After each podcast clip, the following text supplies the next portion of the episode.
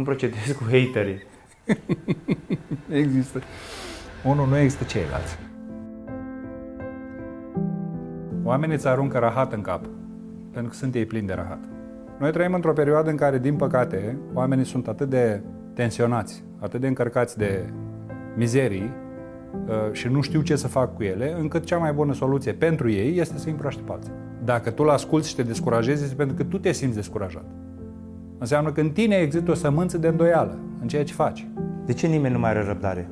Pentru că ni s-a băgat în cap ideea că le putem obține acum, am început să extrapolăm chestia asta și să o punem în toate direcțiile. Relația perfectă acum, uh, mulți bani acum, sănătate instant acum și așa mai departe. Ori, ăsta e un fals. Cum crezi că va arăta societatea peste 50 de ani, având în vedere dependențele actuale?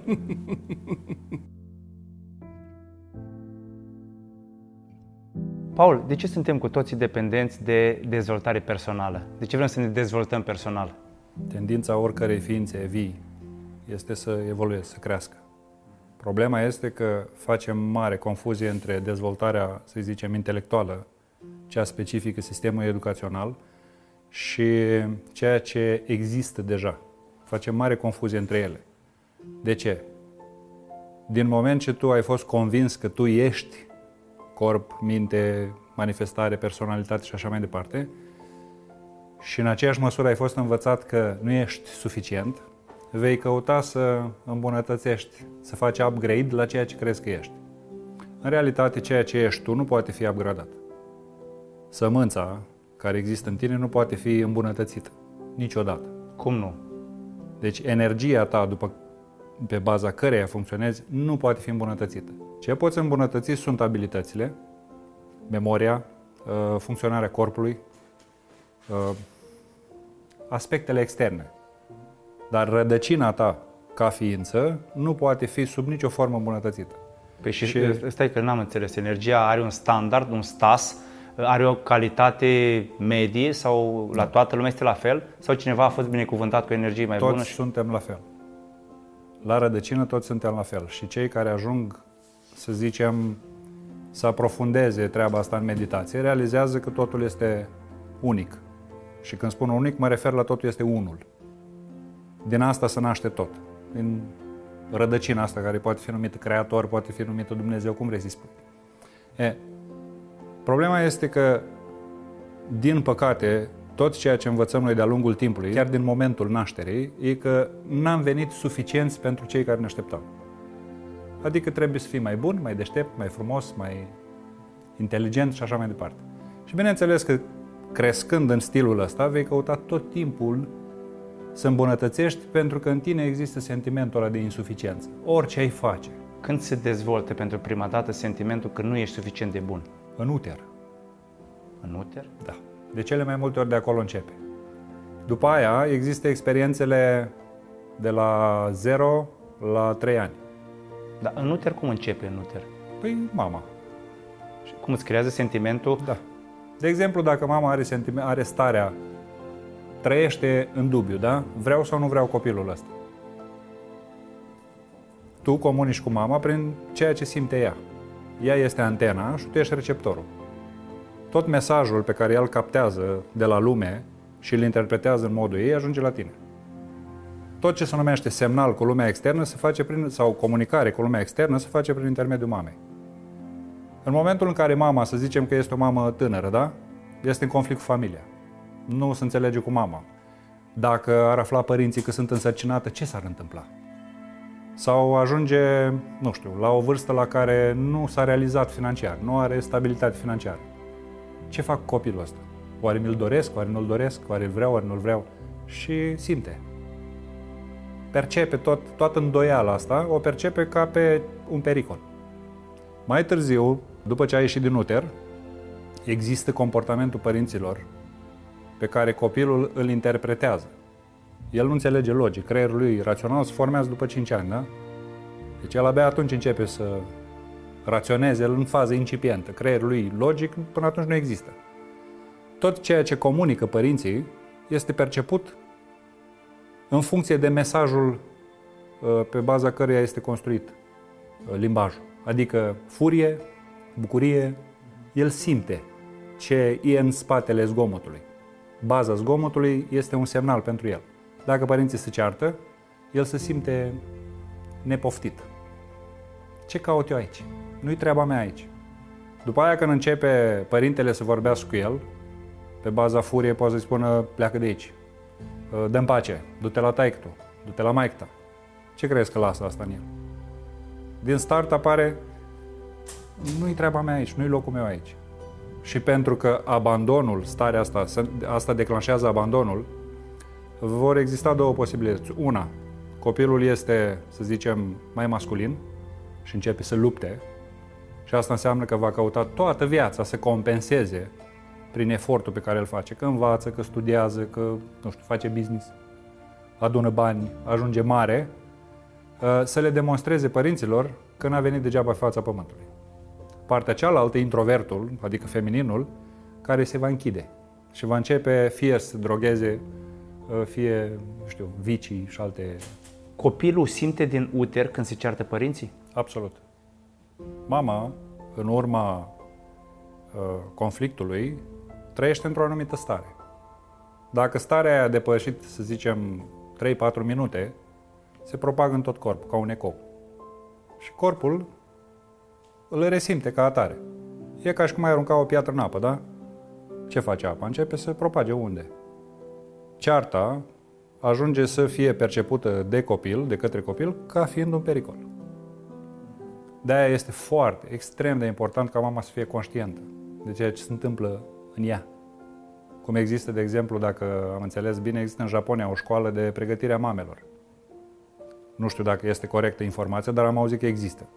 Și femeile trec, până să nască, trec printr-o perioadă de pregătire și nu doar uh, în ceea ce privește sarcina, adică purtarea sarcinei, cum e în Europa, cu să te îngrijești, să...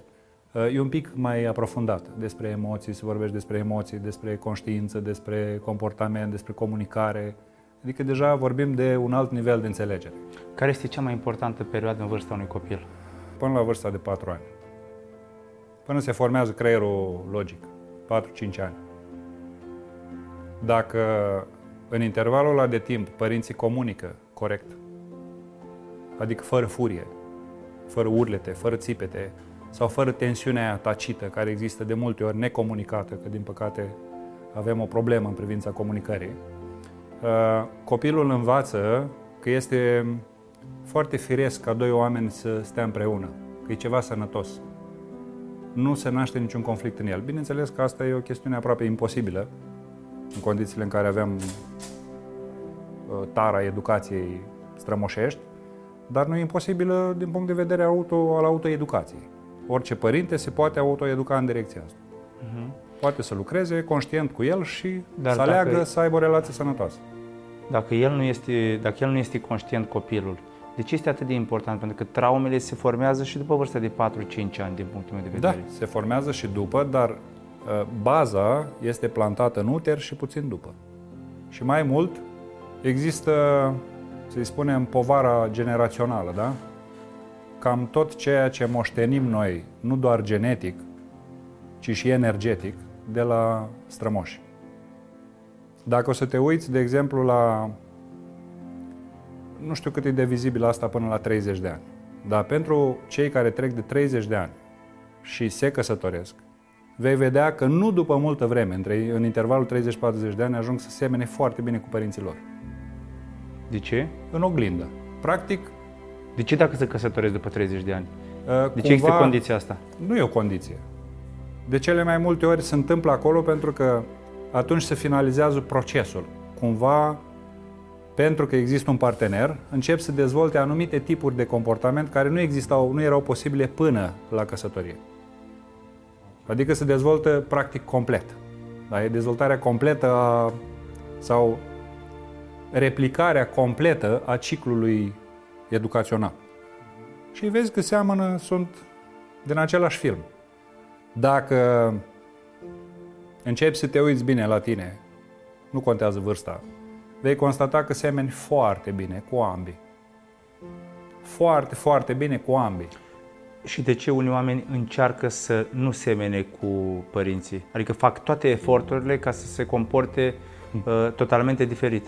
Asta este conflictul dintre generații, la bază, și după aia conflictul personal.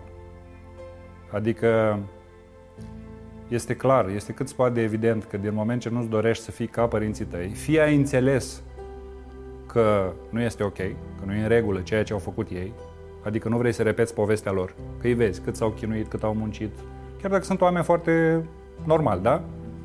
Sau există traume și nu vrei să le mai te ascunzi.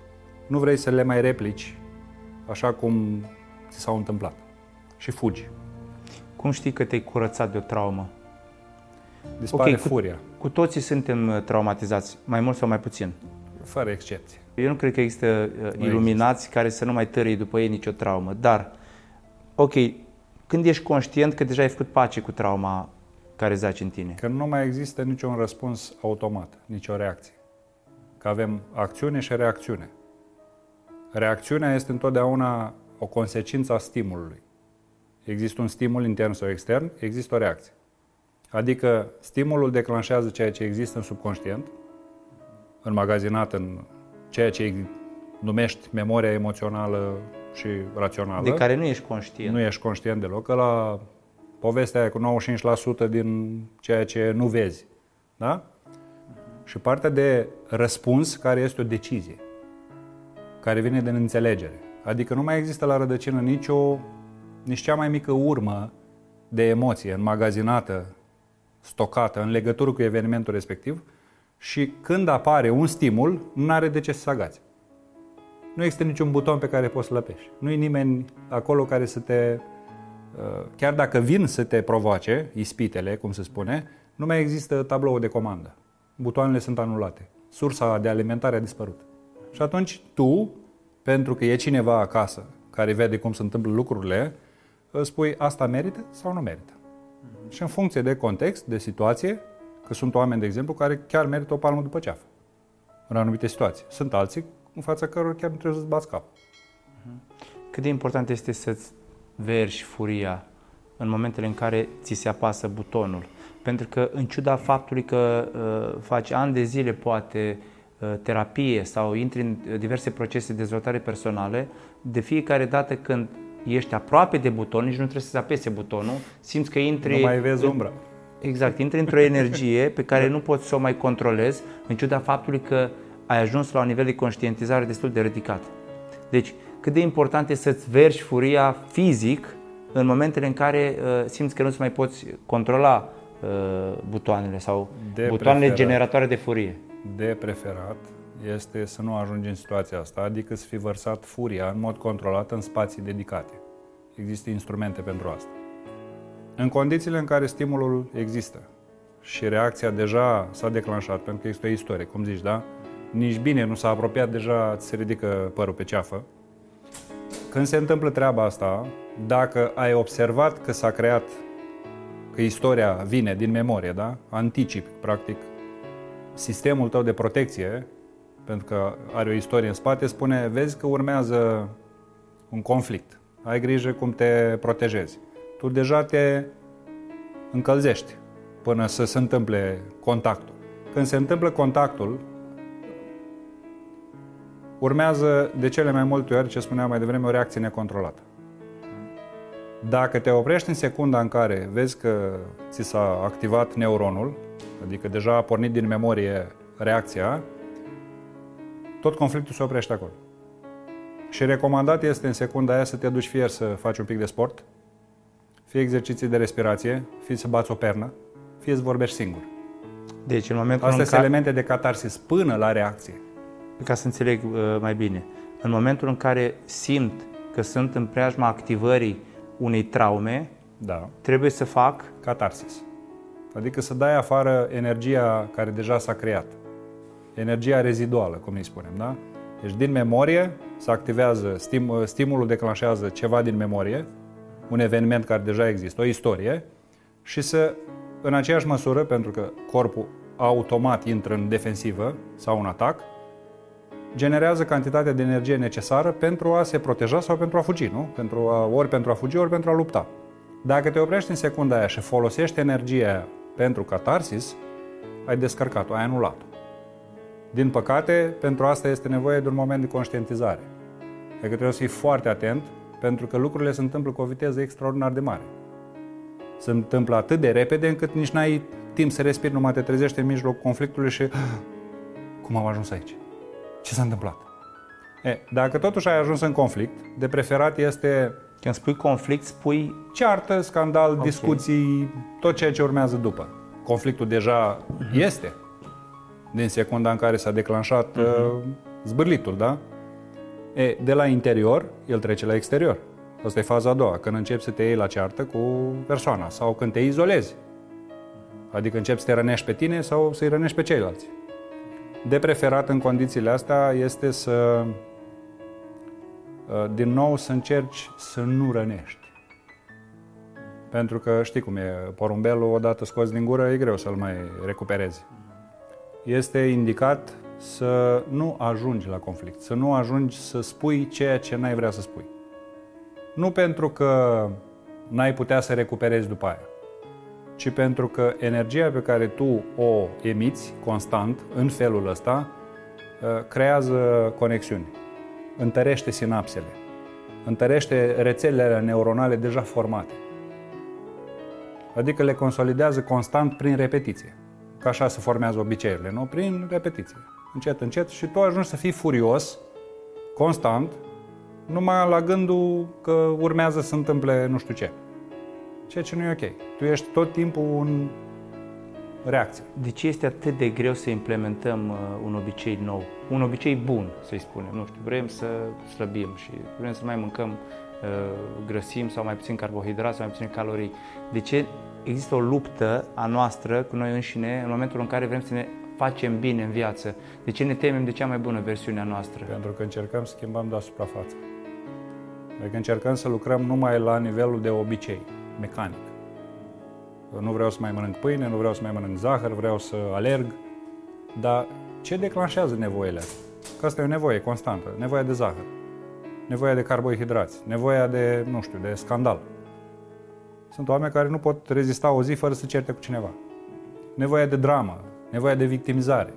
Ce există acolo la rădăcină, la bază și creează constant nevoile astea? Adică cerințele astea. Există o nevoie foarte profundă. Și întotdeauna, cel puțin din câte am constatat eu până acum, nevoile astea își au rădăcina în abandon, în pro- profunda uh, nevoie de iubire și de afecțiune, de siguranță. Toate au legătură cu asta. Deci nevoia de dramă se traduce prin nevoia de iubire, practic. Exact. Uh-huh. Nevoia de dramă îți arată că există acolo cineva care n-a fost iubit, care nu s-a comunicat, care n-a fost îmbrățișat suficient, care, cu care nu, uh, care nu i s-a acordat încredere și așa mai departe. Deci nevoile alea profunde, bază pentru copil, nu au fost satisfăcute. Și dacă nu au fost satisfăcute, ele în timp s-au amplificat. Au devenit niște nevoi foarte profunde ale adultului de asta dată. Nu mai e un copil. Că știi că se vorbește despre copilul interior. Copilul la interior este de fapt adultul imatur din punct de vedere emoțional. Și dacă ajunge să uh, obțină acea conștientizare de care are nevoie ca să înțeleagă ce s-a întâmplat în trecutul lui, dar nu poate să o integreze. Se luptă cu uh, imposibilitatea sau cu neputința de a integra ceea ce a conștientizat. A rămas la nivel intelectual. Conștientizarea? Da. Deci conștientizarea se întâmplă cumva pe trei niveluri. Vorbim la nivel intelectual, asta e prima fază, când înțelegerea este, a, da, despre asta e vorba. Al doilea nivel este cel emoțional, care înseamnă cumva să ajungi la traumă, la bagajul emoțional din traumă. Și al treilea nivel este detașarea, neutru.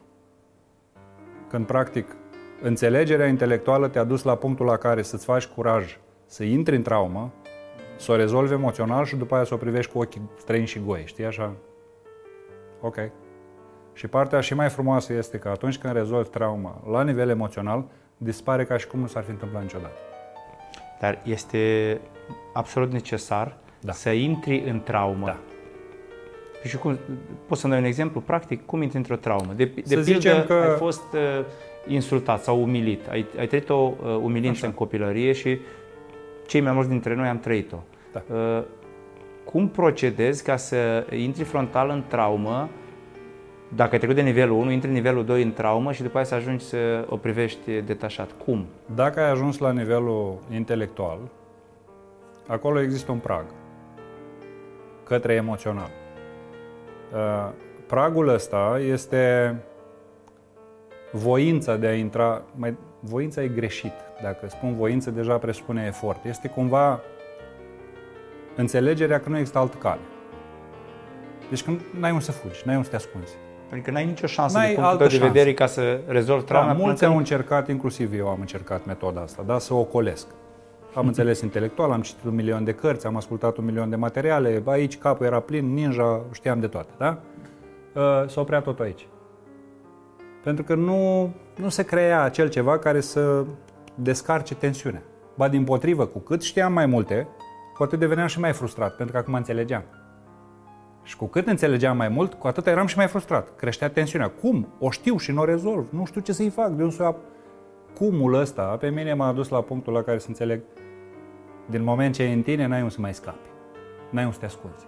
Deci trebuie să treci prin ea.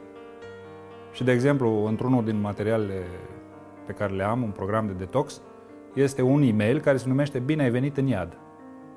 Este momentul în care pășești în etapa asta. Adică începi să cobori în, uh, în pivniță, să vezi ce ai ascuns acolo. Trebuie să, Și ajungi în bineînțeles- iad, trebuie să ajungi în iad neapărat ca să Da, atingi raiul? da. Adică trebuie să suferi E legea- neapărat. Nu trebuie să suferi, trebuie să lași suferința să iasă din tine. Tu când ai venit pe fața pământului, n-ai venit suferind. Tu ai învățat suferința. Și eu, și tu, și noi toți. Noi am învățat suferința. Am învățat că e greu, am învățat că trebuie să ne chinuim, am învățat că trebuie să luptăm, să ne agităm uh, și, în primul rând, am învățat că suntem nepoftiți. Ăsta e primul lucru pe care l-am învățat. Copilul meu ar trebui să fie altfel. De aia Gigel e mai deștept ca tine și tu trebuie să faci ca el. De aia tu trebuie să te străduiești atât de mult, pentru că nu suntem mulțumiți cu tine. Normal că tu, copil fiind, uh, cum îi spune, directiva numărul 1 a conștiinței tale și a organismului tău este supraviețuirea. Când ți se spune constant, nu ți se spune neapărat prin limbaj, ci prin atitudine. Că tu ești nepoftit aici, tu nu ești întreg. Uh, Se produce o ruptură în tine. Aia e prima traumă pe care o suferi când vii pe fața pământului. Aia e prima suferință. Și bineînțeles că de acolo începi să lege toate celelalte. Începi să te simți nepotrivit, după aia începi să-ți faci mustrări de conștiință că nu ești potrivit și tot așa mai departe. Și le înveți. Deci toate chestiile astea noi le învățăm, nu ne-am născut cu ele. Și toată viața te strofoci ca să demonstrezi că de fapt ai fost întreg? Da.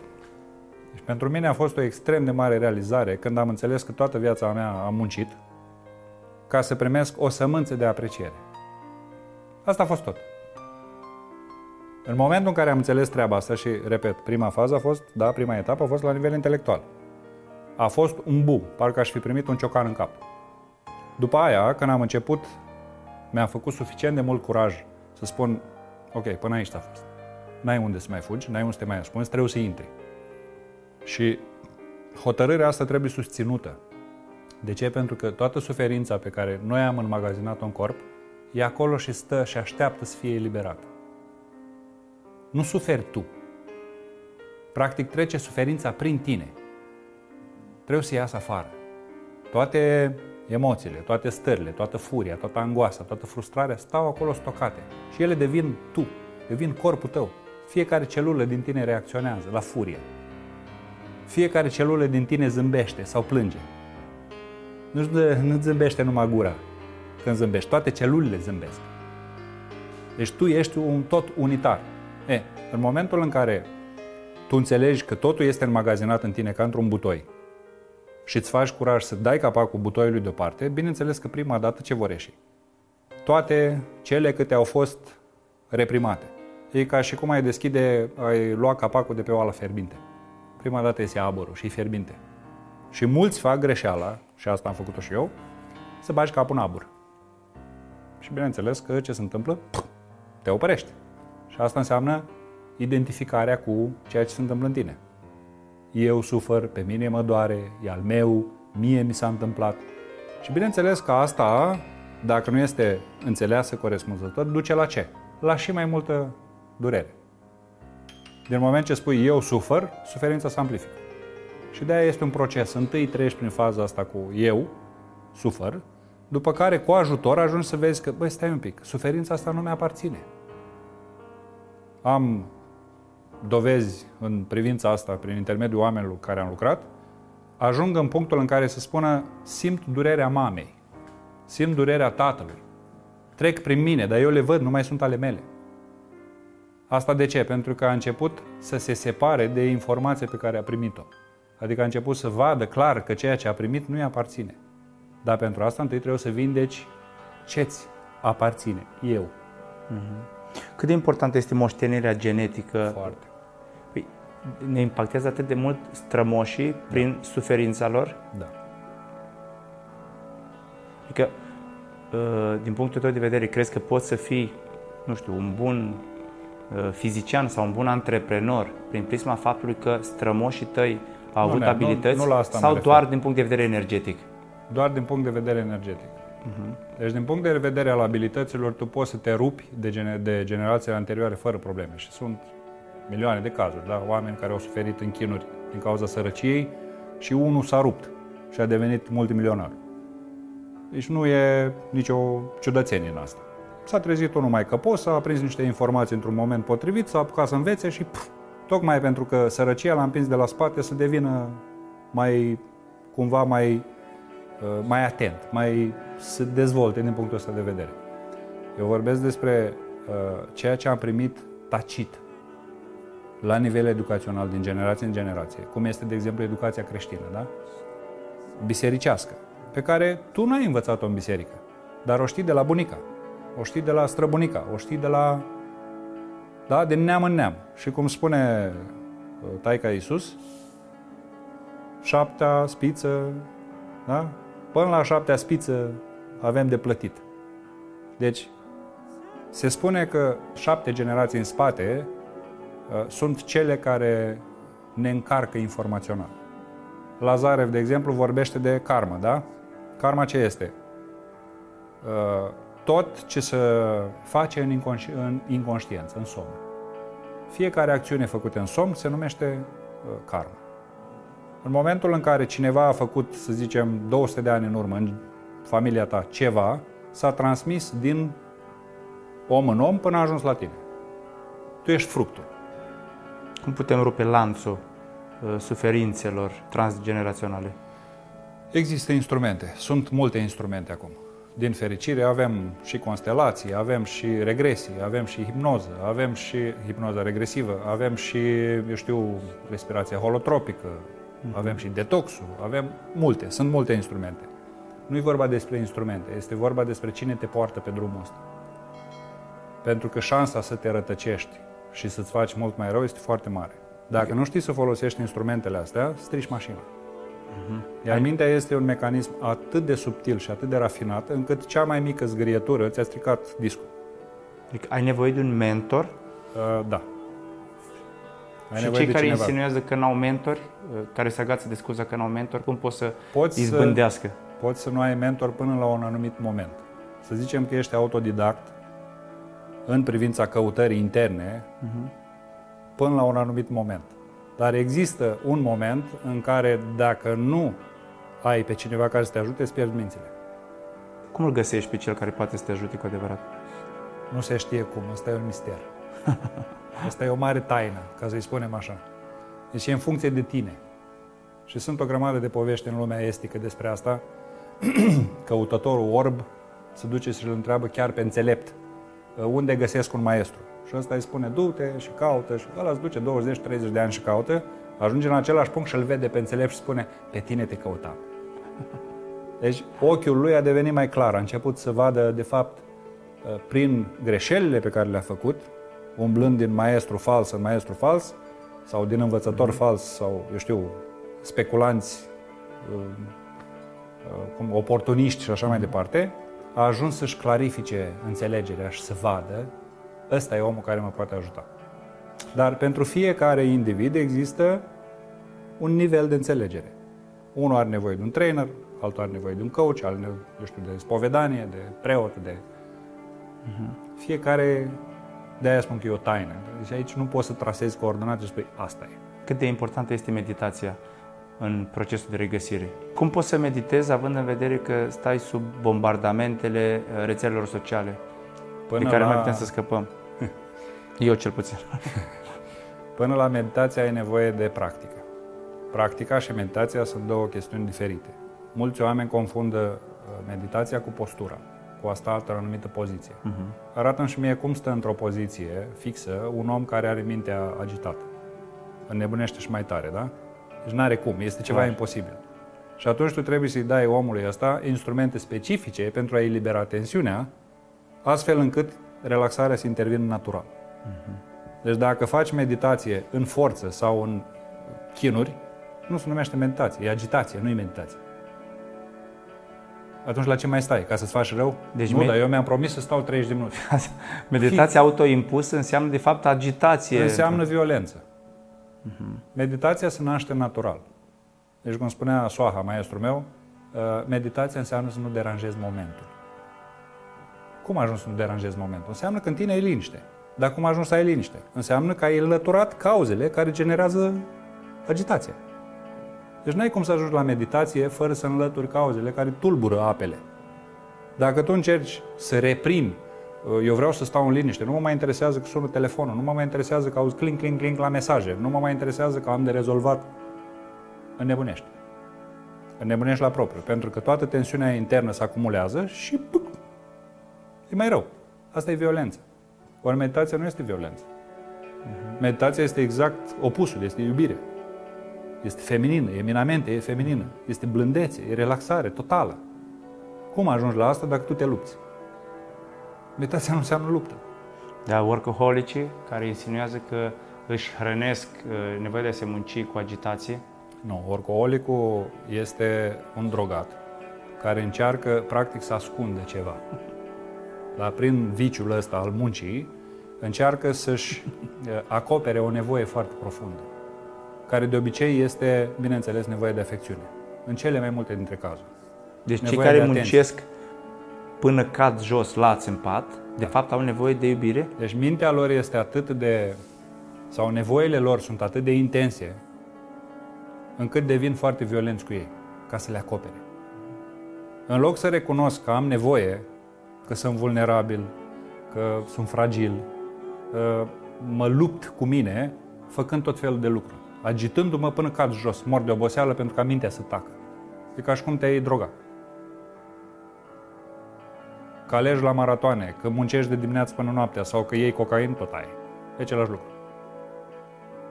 Dacă fumezi și bei până cazi jos, nu te e în același lucru. Nu tot îți faci rău? Nu te autodistrugi? Dacă muncești de dimineață până noaptea fără să ții cont că trebuie să mănânci, să te hidratezi, să dormi, să... că tu faci lucruri mari, tu ești un om foarte important. Nu-ți faci rău? Da, e minunat să ai. Să ai și bani, să ai și casă, să, nu știu, să schimbi întreaga societate. Dar fă-o din postura corectă, fără să te autodistrugi. Fă-o din punctul în care ești în echilibru.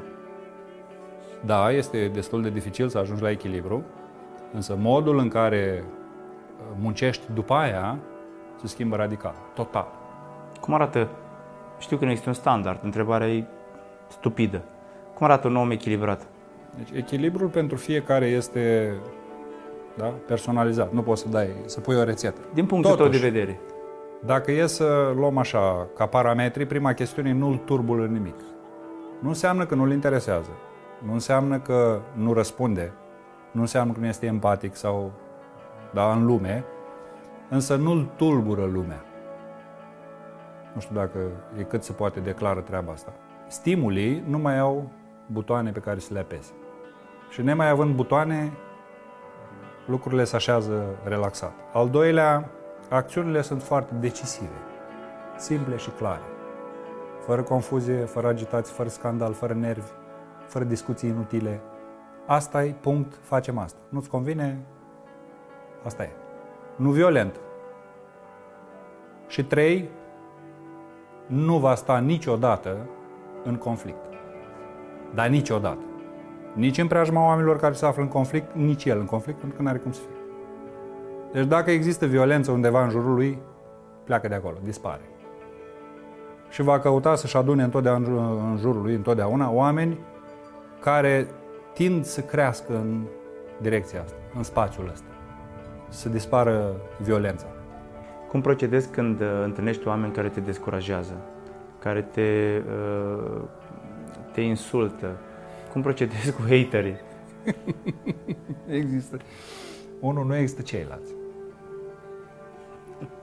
Oamenii îți aruncă rahat în cap, pentru că sunt ei plini de rahat.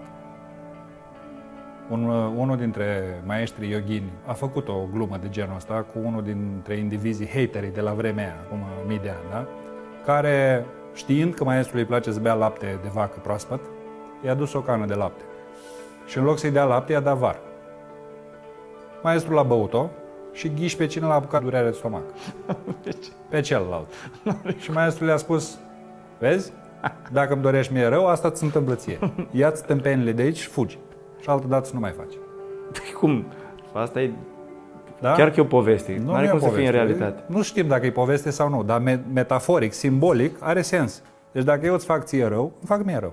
Numai că oamenii nu sunt conștienți de asta. Trăiesc în somnul lor și au senzația că ei îți aruncă ție cu rahat în cap. Ei nu-și dau seama că pentru a-l murdări pe celălalt cu rahat trebuie să te murdărești întâi. Deci tu trebuie să bagi mâna în rahat și să o arunci. Te-ai murdărit. Și tu spui că ești curat în condițiile astea? Cum se spune? Dacă nu ai făcut păcate, cum arunci piatra? Aruncă piatra dacă... Și toți muți. Da? Noi trăim într-o perioadă în care, din păcate, oamenii sunt atât de tensionați, atât de încărcați de mizerii uh, și nu știu ce să fac cu ele, încât cea mai bună soluție pentru ei este să împroaște pe alții. Cu neputințele lor, cu frustrările lor, cu limitările lor. Când te descurajează, da? cum spunem de descurajare. Nu, se descur- nu te descurajează pe tine. Dacă tu l-asculți și te descurajezi, este pentru că tu te simți descurajat. Înseamnă că în tine există o sămânță de îndoială în ceea ce faci. Dar altfel, e doar gunoiul lui pe care încearcă să-l paseze ție. Cum se întâmplă în foarte multe familii. Da? Oamenii, unul se apucă de un business, de o afacere, de orice, și ceilalți ce vor spune? E riscant, nu trebuie să te bagi, o să pierzi toți banii, las că o să ajungi tu să nu știu ce. De fapt, ce arată?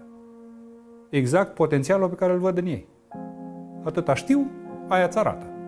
În schimb, dacă te întâlnești cu un antreprenor care a mâncat aceeași pâine, îți va spune, pă, bravo, apuc-te de treabă, vrei ajutor? Ai nevoie de o mână de ajutor? De ce? Pentru că înțelege povestea. De-aia e bine să te asociezi cu oameni care merg în aceeași direcție. Tu vrei să ajungi milionar în euro? Uh, sunt deja. Numai că nu e în plan fizic, realizat.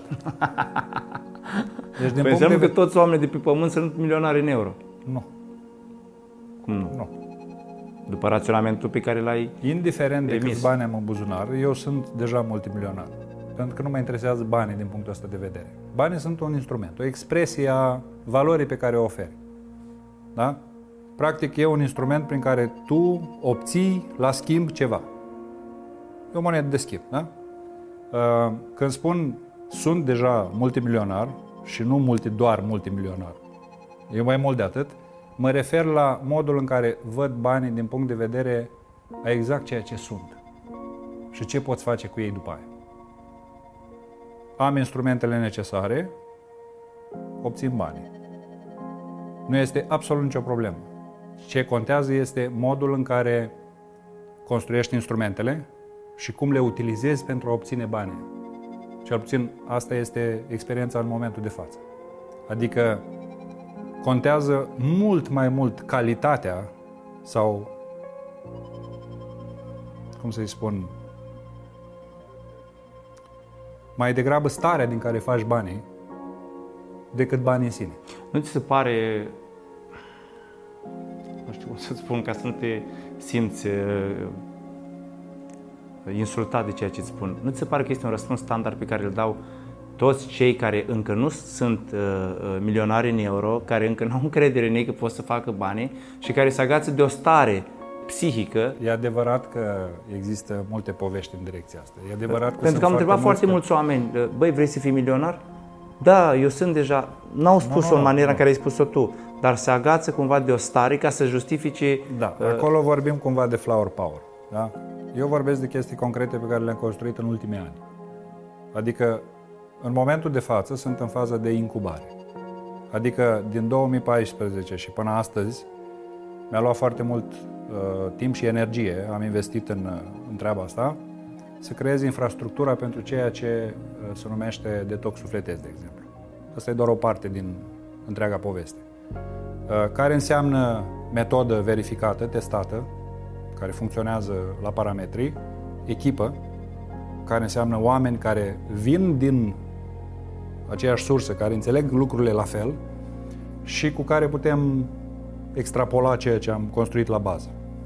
Și acum suntem în faza în care să explodăm, pentru că înseamnă marketing, vânzări, site, toate astea sunt acum în fabricație. De-aia uh, vorbesc din perspectiva celui care face în momentul de față exact ce este de făcut pentru a ieși pe piață. Numai că nu poți să ieși pe piață până n-ai instrumentele corespunzătoare. Care crezi că este motivul pentru care foarte mulți oameni își doresc să ajungă bogați și foarte puțini reușesc? Ce crezi că face diferența? Cred că primul lucru pe care ar trebui să-l luăm în calcul este educația. Noi nu avem educație antreprenorială. Și dacă te uiți la cultura generală pe care o avem noi, cultura tradițional, populară, uh, dacă te uiți bine, vezi că bogații au fost întotdeauna priviți uh, chiorâși. Întotdeauna au fost discutați, întotdeauna au fost puși la zid. Inclusiv în Biblie vorbim despre când bogatul va trece prin ureche, urechile Familie? cămilei, atunci Acului. acului, atunci uh, vei ajunge și tu în împărăție. Asta e înțeleasă greșit. Pentru că se referă la a renunța la ego, mândrie, încăpățânare și nu la avere. Da? Biserica a transmis-o mai departe altfel. În primul rând, educația. Noi nu încurajăm în școală oamenii să învețe despre antreprenoriat. Ăsta e primul lucru. Al doilea este incapacitatea omului de a înțelege în momentul de față că este necesar un efort. Mulți așteaptă să pară mălăiață din gura lui tăfleață. Nu se poate. Deci educația nu există și mai există și mintea asta loteristului, da? Ăsta care joacă tot timpul la jocuri de noroc, că de-aia funcționează așa de bine. Oamenii așteaptă să le cadă. Nu înțeleg că există o cauză și un efect. Dacă n-ai plantat sămânță, cum mănânci un măr? Deci tu trebuie să te implici serios în treaba asta. Și asta cere timp. Cere resurse, cere răbdare. Și nu mulți au răbdare să facă treaba asta. Și trei, nu sunt foarte mulți dispuși să investească în ei, singuri, de capul lor. Tot așteaptă să vină cineva și să le ofere soluția cheie. Ori nu există soluție cheie. Există o metodă standard pe care zicem o aplică toți cei care au. Există o rețetă. Trebuie să faci aia, trebuie să faci aia. Sunt pași specifici, da? Să creezi un produs, să-l pui la vânzare, să marketezi, să... Deci sunt pași specifici. Dar cât sunt dispuși să facă treaba asta? Să învețe ce înseamnă vânzări, ce înseamnă marketing, să se autoeduce, chiar dacă școala nu te învață. Cât de hotărât și dispus ești să investești timp și energie ca să faci lucrurile astea. Ca să ajungi în punctul în care vrei să ajungi. De ce nimeni nu mai are răbdare? Trăiască marketingul, falsul marketing, care ne-a băgat uh, ideea pe gât, uh, ideea consumerismului instant. Acum poți obține, acum, în momentul ăsta, de parcă mâncarea crește în frigider. De parcă tu nu muncești pentru mașina aia pentru care trebuie să plătești rate. Dar pentru că ni s-a băgat în cap ideea că le putem obține acum, am, am început să extrapolăm chestia asta și să o punem în toate direcțiile. Relația perfectă acum, uh, mulți bani acum, sănătate instant acum și așa mai departe. Ori, ăsta e un fals. De-aia omul nu mai are răbdare, pentru că a fost învățat să n-aibă răbdare. Și mai mult, educația, să spunem, din familie, da? Copilul lui, oricum mintea lui este, la copil tot, întotdeauna mintea este pe repede înainte. El vrea multe. Și pentru că părinții nu-i acordă timp suficient, îl păcălesc cu bombonele, cu jucărele și așa mai departe și el învață că poate să manipuleze pentru a obține acum. Adică nu-i mai dau zona aia tampon, ai răbdare, las că facem și așa mai departe. Vor să-l facă să tacă din gură. Să nu mai deranjeze, să nu mai supere, să nu mai... Și copilul îl învață încet, încet că poate obține, prin manipulare sau prin cine știe ce alte metode, urlete, scâncete, poate obține instant ceea ce vrea. Și când crește adult, ghiși ce? Va face exact același lucru. Pas cu pas va ajunge să nu mai aibă răbdare să facă lucrurile exact cum trebuie făcute. Despre dependența de telefon, ce știi? Cum crezi că se poate trata? Ai în față un pacient. E la fel fundamentată pe nevoia asta profundă de contact, de afecțiune și mai ales de contact fizic. Deci pentru foarte mulți contactul ăsta virtual este un locuitor de contact fizic. E un fals uh, contact. Practic, tu când te conectezi cu cineva virtual, tu ai senzația că ești acolo. Creierul tău nu cunoaște diferența. Tu, dacă nu ești atent, ai senzația că ești dincolo. În realitate, este un fals contact. Tu nu ești lângă persoana respectivă. Și de aceea, foarte mulți, de exemplu, întrețin relații, să zicem, sentimentale pe virtual și după aia când ajung față în față sunt muți. nu sunt stare să comunice. De ce? Pentru că nu e același film. Pentru că atunci când te afli lângă cealaltă persoană, ghiși ce? Emoții, stări, încep să iasă la suprafață chestiunile vechi, frustrările, limitele, neîncrederea, ceea ce prin telefon nu se întâmplă. Adică acolo e zonă tampon și poți să gândești cât vrei. Ai timp să raționezi, ești în spațiul tău, ești în confort. Iar pentru cei care de obicei stau toată ziua pe telefon și caută mesaje, știu, sau răspund, sau își caută de lucru, este strict nevoia asta profundă de contact, de sprijin, de uh, comunicare, de afecțiune, de înțelegere, care sunt obținute în felul ăsta. Cum crezi că va arăta societatea peste 50 de ani, având în vedere dependențele actuale?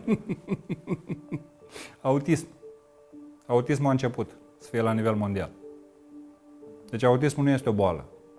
Copiii cu autism sunt reflexia a ceea ce urmează.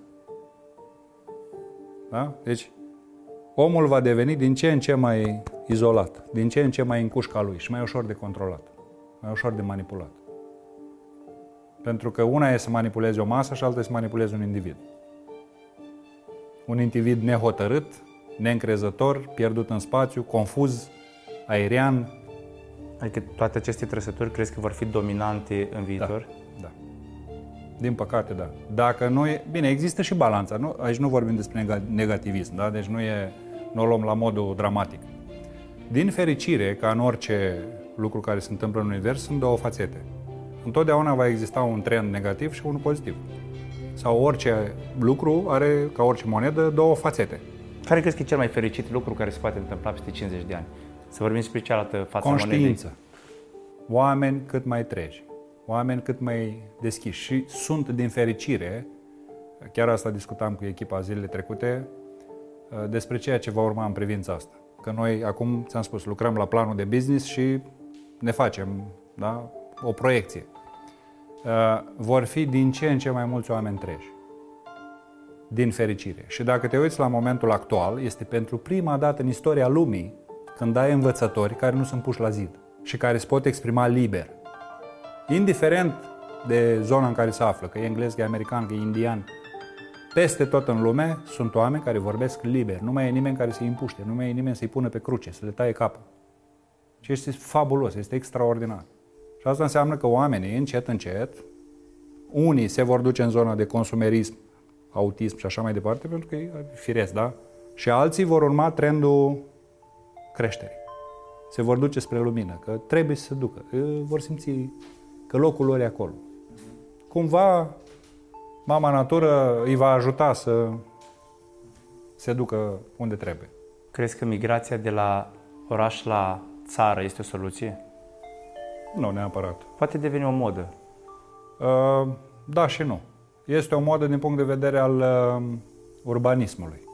Adică omul are nevoie din ce în ce mai mult uh, confort, dar și asta poate fi o consecință a autismului. Vreau să stau singur, eu în curtea mea, cu mine, să nu mai am treabă cu nimeni. Nu mai stau la bloc. Asta e un aspect. Altul poate fi, am nevoie să nu mai împart cu nimeni uh, spațiu comun. Să mă simt eu liber. Dar nu este obligatoriu. Adică tranziția asta se întâmplă acum ca o consecință a ceea ce s-a întâmplat în ultimii doi ani. Oamenii au constatat că stând împreună la bloc, au posibilitatea să o ia raznă în condițiile în care nu ai voie să ieși din casă, trebuie să porți mască și așa mai departe.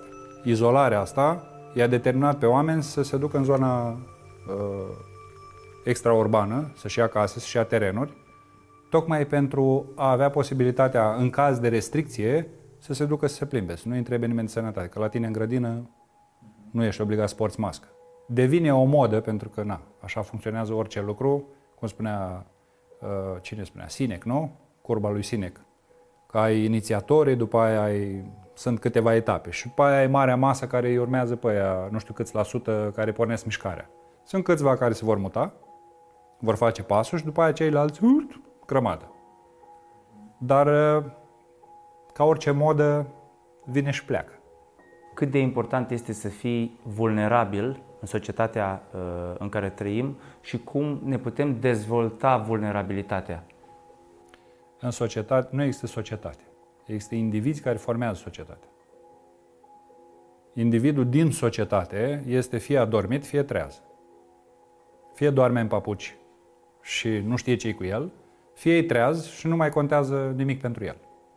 Sau contează în măsura în care are de făcut niște lucruri. Pe bun, atunci într-o, ă, ă, ă, reformulez, într-o societate plină de oameni care dorm în papuci, ce înseamnă să fii vulnerabil? Este e important sau nu? Fi, este recomandat să nu fii vulnerabil cu ei. Să fii vulnerabil cu tine, în intimitatea ta. În afară poți să pari nebun și în casa ta să fii liniștit și în pace. Adică, de obicei, gloata este foarte violentă. Numai ce ai ieșit în trafic și vezi lucrul ăsta. Unul claxonează, altul urlă, altul, nu știu, diverse. Ă, nu poți fi vulnerabil în situația asta, trebuie să fii bătăios. Pentru că altfel te calcă pe bătători. Dacă ești vulnerabil, ă, scapi, scapi cu greu. Ești cu hainele sfâșiate. Vulnerabilitatea nu înseamnă non-combativ. Nu înseamnă că nu-ți aperi pătrățica. Nu înseamnă că nu știi care sunt limitele. Nu înseamnă că dacă vine cineva să te atace, tot să-i spui ia și obrazul ăsta la alt și pocnește-l bine. Nu, ba din potrivă. Vulnerabil înseamnă că tu în tine ești extrem de fragil, extrem de deschis, dar nu permiți nimănui să-ți invadeze grădina. Deci nu-i lași să intre cu bocancii pentru că tu ești vulnerabil. Asta înseamnă că ești cam prostuț, nu vulnerabil. Adică ești un pic tolomac și nu știi cum să-ți aperi limitele. Cam asta e, să spunem, a fi vulnerabil în social în momentul de față, înseamnă doar să fii foarte bine cu tine. Adică tu ești în social, dar nu ești socialul. E mare diferență. Cum spunea Osho, tu trăiești în lume, dar nu ești lumea. Lumea nu trăiește în tine.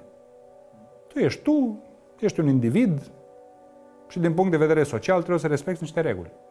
Reguli de circulație, de comportament social, dai bună ziua, spoartă mască, porți masca, e. Dar tu cu tine nu ai nicio regulă. Tu pentru tine ești perfect deschis, perfect vulnerabil, perfect fragil. Cum ar trebui să te comporți în relația cu tine ca să evoluezi spre conștiință? Blândețe. Foarte multă blândețe. Ești, cum e? E ca și cum ai avea un copil de țâță pe care dacă îl atingi cu un deget mai tare face vânătaie.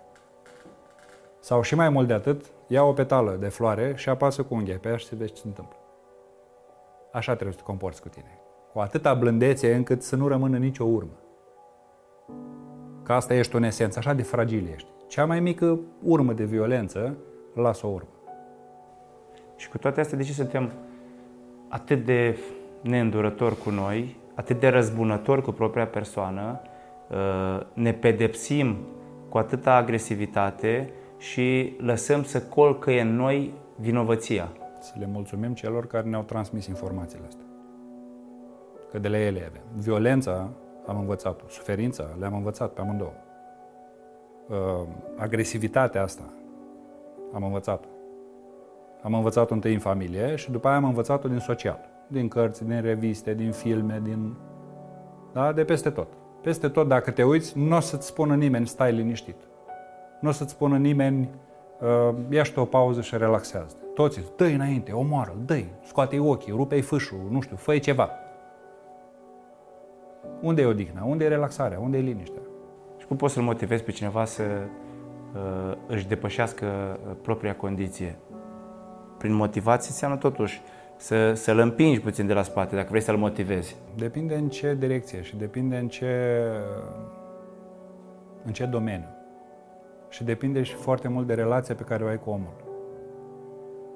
De regulă, și vorbesc asta din spațiul în care mă desfășor eu, da? Uh, nu împing niciodată pe nimeni de la spate. Am întotdeauna o mână, dar e aici. Nu e niciodată în spate. Niciodată. Nici măcar atâta nu e în spate. Întotdeauna e în față. Adică e aici.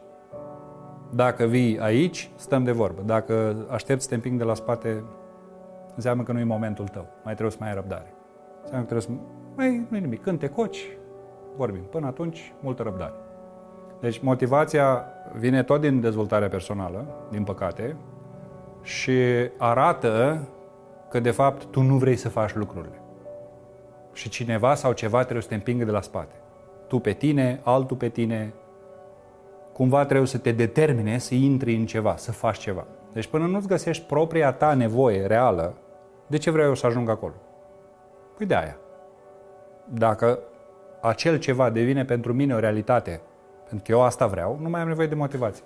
Ce îmi trebuie mie motivație dimineața, la prima oră, să mă duc să fac mișcare, dacă eu vreau eu să fac chestia asta. Dacă nu vreau, atunci trebuie să-mi pun muzică de aia, atunci trebuie să iau nu știu ce suplimente, atunci trebuie să fac nu știu ce efort. Și asta se numește motivație. Ce crezi despre visuri și despre forța uh, visurilor, despre forța idealurilor și despre clarificarea obiectivelor cu privire la ascensiunea uh, ta în viață? Despre vis, ce poți să ne spui? Aici avem două direcții. Una în care mama natură îți oferă deja tot ce ai nevoie, nu trebuie să visezi la nimic. Ăsta e un aspect. Am făcut caietul visurilor degeaba, seamnă. Nu, nu, nu, nu. Este foarte util. Ăsta e al doilea aspect, da? Deci primul aspect este ai tot ce trebuie, nu trebuie să mai bați capul. Pentru foarte mulți e chin să ajungă aici. Există partea cealaltă, unde mintea este un instrument extrem de puternic, cel mai puternic instrument de pe fața Pământului. Nu creierul, mintea, conștiința, da? Pentru a o determina să lucreze, tu trebuie să-i dai o țintă. Deci ori o lași să umble de capul ei și face ce vrea ea și nu știi în ce direcție mergi, sau îi spui, trebuie să ajungem acolo. Dacă tu ai fixat o țintă clară, cu cât e mai clară, cu atât e mai ușor de atins. Și cu, cu cât e mai clară, uh, cu atât va ști ce să facă mai specific. Și îți va căuta întotdeauna conexiuni și va uh, combina toate informațiile pe care le are pentru a ajunge acolo. Dar asta ce înseamnă? Că tu trebuie să înțelegi că punctul pe care vrei să-l atingi este doar un punct de reper. Nu trebuie să te agăți de el. Este doar un punct de reper, e ca farul, da? Nu te duci să îmbrățișezi varul, a, după ce ai ajuns la el, e bine. Da? Dacă te ești pe mare, nu plângi după far. Cât ești pe mare, te uiți la ghidaj, te uiți la instrumentele de pe vas.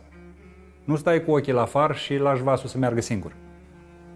Te uiți, da, acolo e farul, dar noi trebuie să ne orientăm aici la ce avem de făcut.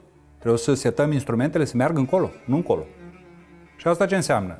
Ai pus obiectivul, ți-ai pus visul, mintea știe unde trebuie să ajungă, tu nu trebuie să o încurajezi. Ea are deja, de-aia uh, este foarte important să o lași să absoarbă ai fixat chestia, lasă-o să lucreze. Ea știe ce are de făcut. E super inteligent. Ce ai tu de făcut este să te detașezi de scop sau de unde vrei să ajungi și să-ți focusezi atenția total pe ce ai de făcut în momentul ăsta. Odată ce ai plantat intenția sănătos, că și motivația trebuie să fie sănătoasă, da, și uh, modul în care plantezi intenția trebuie să fie sănătoasă, începi să-ți setezi ce? Obiectivele pe termen scurt, organizate corespunzător, pas cu pas, minut cu minut, în fiecare zi și ți le faci. Și să ții cont că planul de aici până aici va suferi variații. Multe variații. Extraordinar de multe variații. Pentru că visul ăla va crește odată cu tine. Dacă tu te vei ține de chestia asta rigid, te vei îmbolnăvi. Pentru că întotdeauna variațiile astea, care sunt absolut naturale, vor cere corecții vasul spre far va suferi corecții. Mai vine un val, mai vine o furtună, mai, eu știu, se mai întâmplă diverse, da? Și el se va balansa. Dacă tu încerci să ții rigid drumul, uh, vei face foarte mare efort și te vei răni. Și dacă mai ești și OCD, da, compulsiv sau perfecționist, deja e șansă de, de drame, de scandal, de certuri, de multe.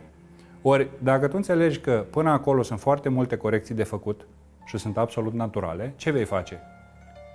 vei orienta instrumentele și cum apare o variabilă, intuiția ta îți spune ce ai de făcut.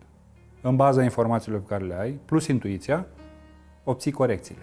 Și încet, încet o ajustezi, adaptându-te la nevoi și la necesități. De exemplu, ai un business oarecare și îți pleacă un om.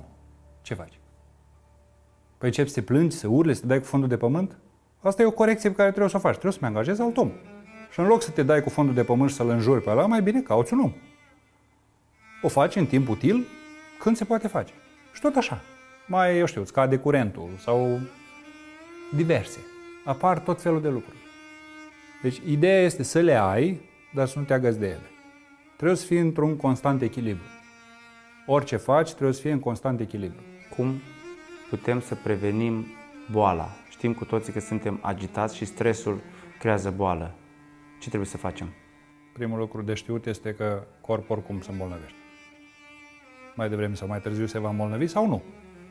Sunt oameni care mor perfect sănătoși. Ce avem noi de făcut, de fapt, este să nu încurajăm sau să nu-l ajutăm să îmbolnăvească prematur. De-aia avem nevoie de liniște.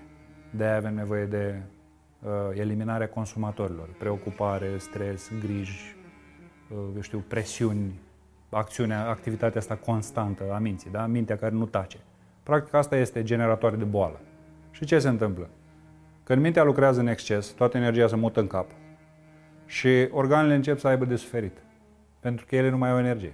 Degeaba te hrănești, degeaba faci sport, degeaba mănânci sănătos, degeaba poți să faci ce vrei tu. Dacă mintea consumă mai multă energie decât trebuie, corpul rămâne în deficit. Încep să apară fisuri. Ba pe la ficat, ba pe la rinichi, ba acolo, ba acolo și la un moment dat acestea, dacă nu le acorzi atenție, încep să se facă simțite la nivel grosier. Dacă, în schimb, tu începi să înțelegi cei cu consumatorii ăștia și să le rezolvi cauza, ghiși ce? Mintea nu mai are de ce să mai consume energie. Consumă în mod normal. Adică ce mâncăm astăzi? Sau mergem la plimbare? Chestii banale, care sunt absolut normale. Sau cum rezolv la birou, sau nu știu, când semnăm contractul. Dar astea sunt chestiuni firești, fără agitație, fără stres, fără anticipare, fără ceartă după, fără drame, fără... Sunt lucruri din viața de zi cu zi care trebuie făcute. Și dacă vrei să rămâi sănătos, prima chestiune este, sau să rămâi sănătos mai mult timp, ca să spunem așa, da? Uh, primul lucru pe care trebuie să-l faci este să închizi consumatorii. Consumatori înseamnă griji, preocupări, stres, toate astea care mănâncă energie constant. Al doilea, după ce ai închis consumatorii... Bun, e ușor să spui închis consumatorii. Păi nu e ușor. Nu e ușor nu, să e spui. ușor să spui, sim, dar Ca nu e să așa poți de... să închizi, poate nu poți să închizi niciodată sau poate nebunești. Poți. Poți. Uh, Consumatorii se pot închide din momentul în care ai început să constați că îți fac rău. Și de acolo începi să ceri ajutor. Da? Începi să te întrebi, băi, dar eu de ce sunt așa de agitat? De ce mă preocup în fiecare zi în halul ăsta? Care e motivul pentru care eu mă agit atât de mult? Și după aia găsești ajutor care să te ajute să identifici cauzele.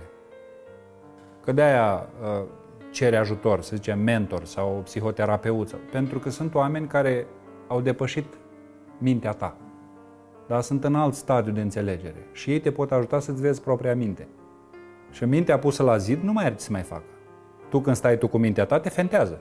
Pentru că ea știe cum funcționezi și te păcălește. În schimb, altcineva din exterior nu mai poate fi păcălit așa de ușor.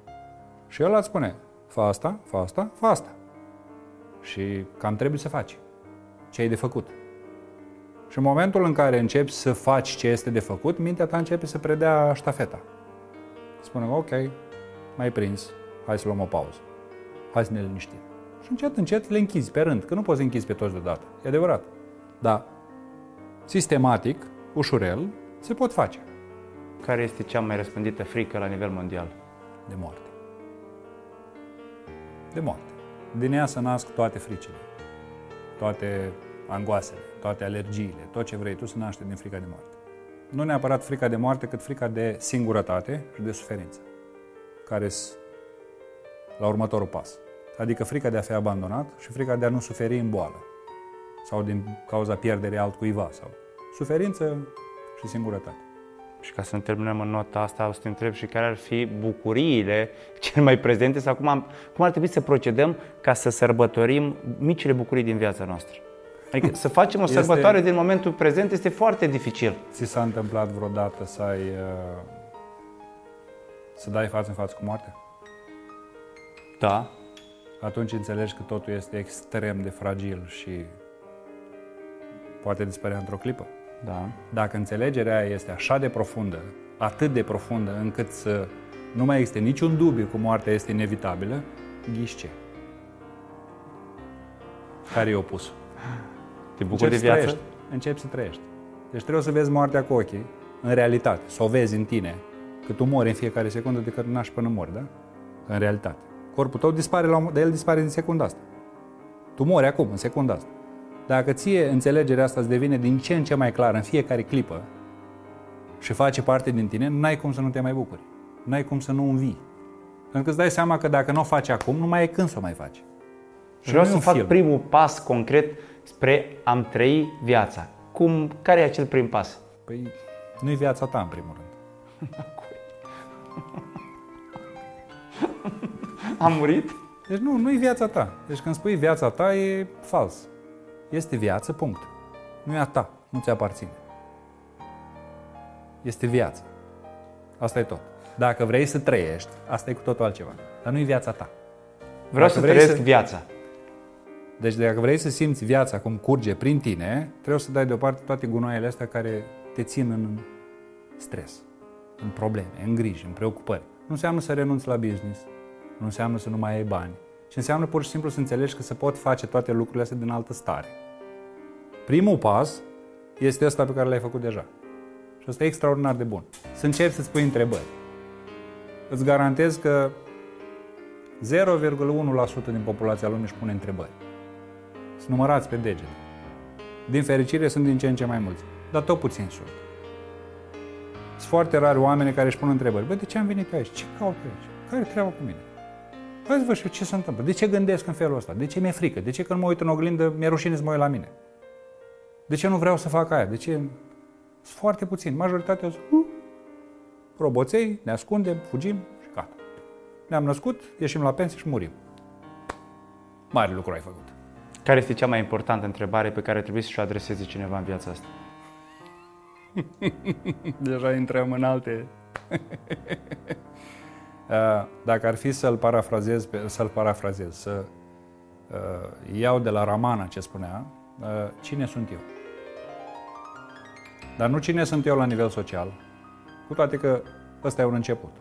Cine sunt eu și să cobori pe scara asta, eliminând toate etichetele, până vezi ce rămâne.